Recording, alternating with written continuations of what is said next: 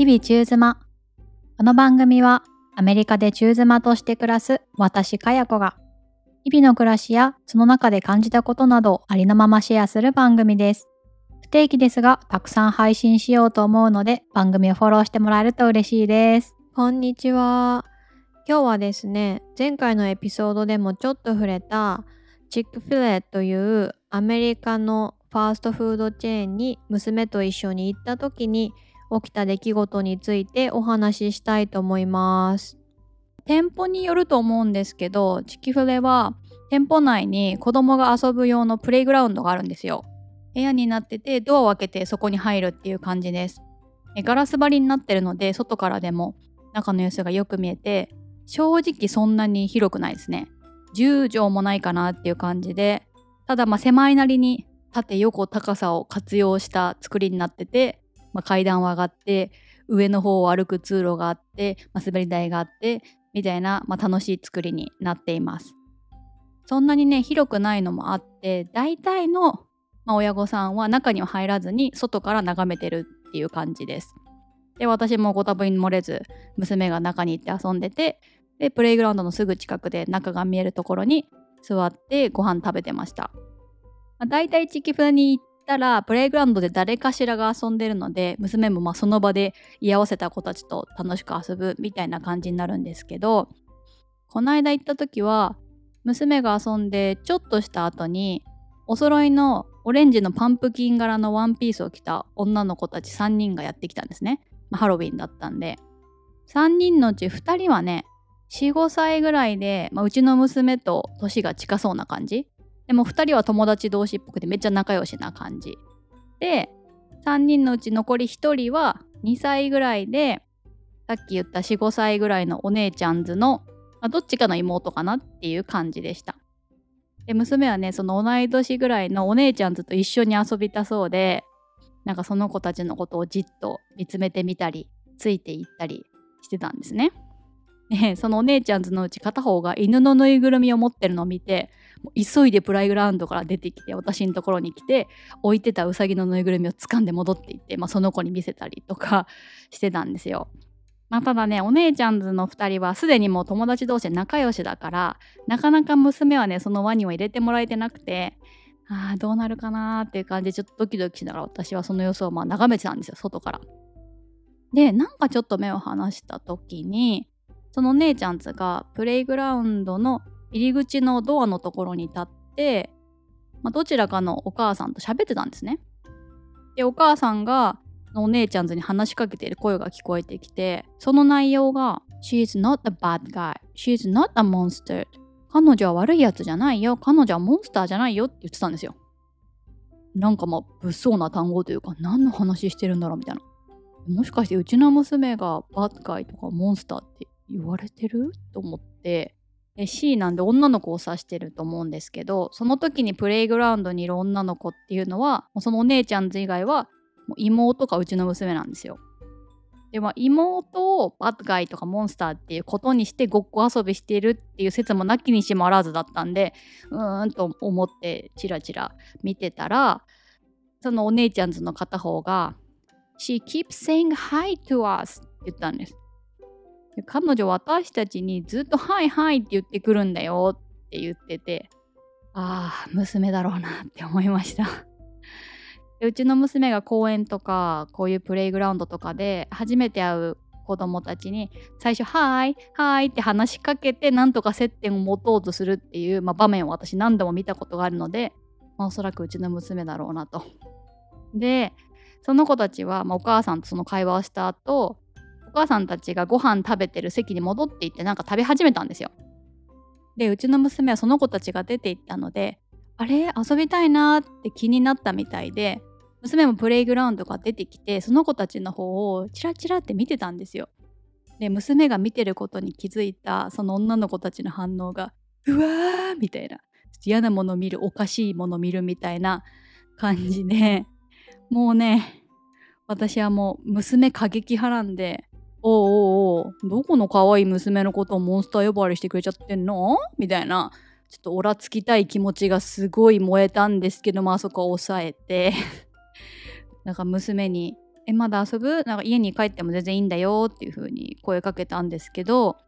まあ、娘はまだ遊ぶ？って言ってたんでしばらく様子を見ることにしました。まあその女の子たちもね45歳なんで悪意があるってっていうよりは、まあ、単純に感じたことをそのまま表現してるだけなんですよね。まあそのまま表現してるだけだからこそその女の子たちにうちの娘が全く歓迎されてないっていう、まあ、事実がちょっと悲しかった母ではありました。まあでもその後は全員プレイグラウンドに戻ってそんなに嫌な感じの態度は取られてなかったんですけど、まあ、ただじゃあ全員がキャッキャすごく仲良くなるみたいなこともなく時間が過ぎていきました。まあねその女の子たちからしたら仲良しの自分たちだけで遊びたいのによくわからん子が声かけてくるっていうのもまあ嫌だったんだろうなとはまあ思います。こういうのって本当正解がわからないよなと改めて感じました。でね、まあ、やっぱりこういう時に私の脳裏をよぎっちゃうのはなんか娘の言葉とか見た目とかがこういう態度を取られることに関係してるのかなっていうのを、ま、ついついどうしても思っちゃうんですよね。うちの娘は今英語と日本語で育っているのでどうしても一つだけの言語のネイティブに比べると言葉の発達は遅いんですよ。えー、特に女の子は発達が早いからまあ、個人差もあるとは思うんですけどやっぱり同い年ぐらいの女の子ってものすごく流暢に喋ったりするんですよね。でそこで娘がちょっとたどたどしくあんまりうまく言葉表現できないと何この子みたいに思われちゃうのかなとか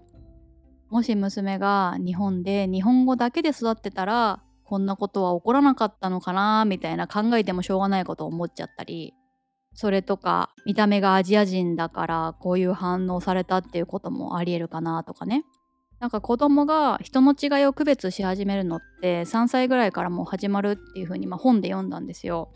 だからま多様性みたいなものを教育するにはそれぐらいから始めるのがいいらしくてもしかしたらそのお姉ちゃんズもね身近にアジア系の人種がいないから完全に自分たちとは違う生き物って認識したのかもしれないしまあ、極端な話身近な大人がアジア系とかを差別してたらその子たちもまあそうなるとは思うんですよね。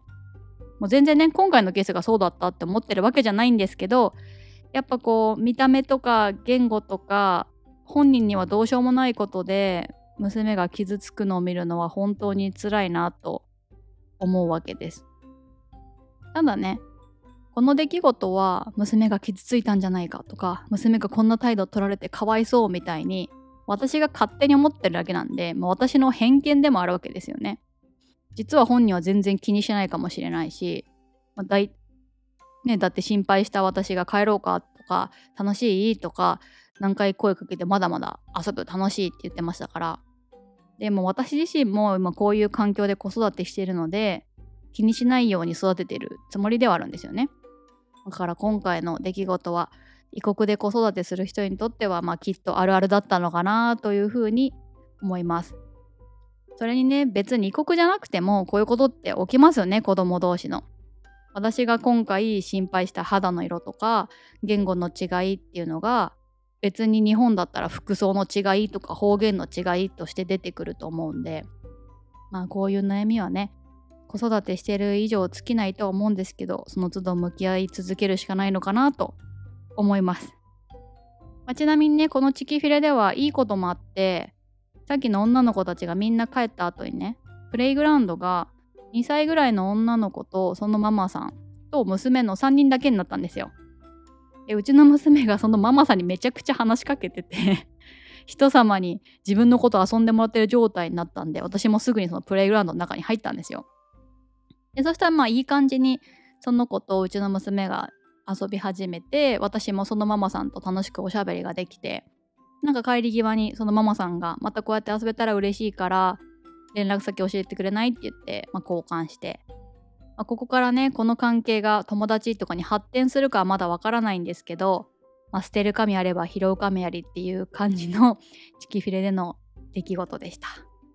以上です。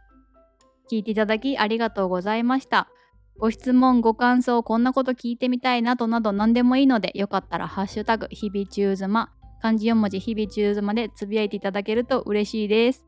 そしてよろしければ番組のフォローと星5の評価もよかったらよかったらお願いします。とっても励みになります。ではまた。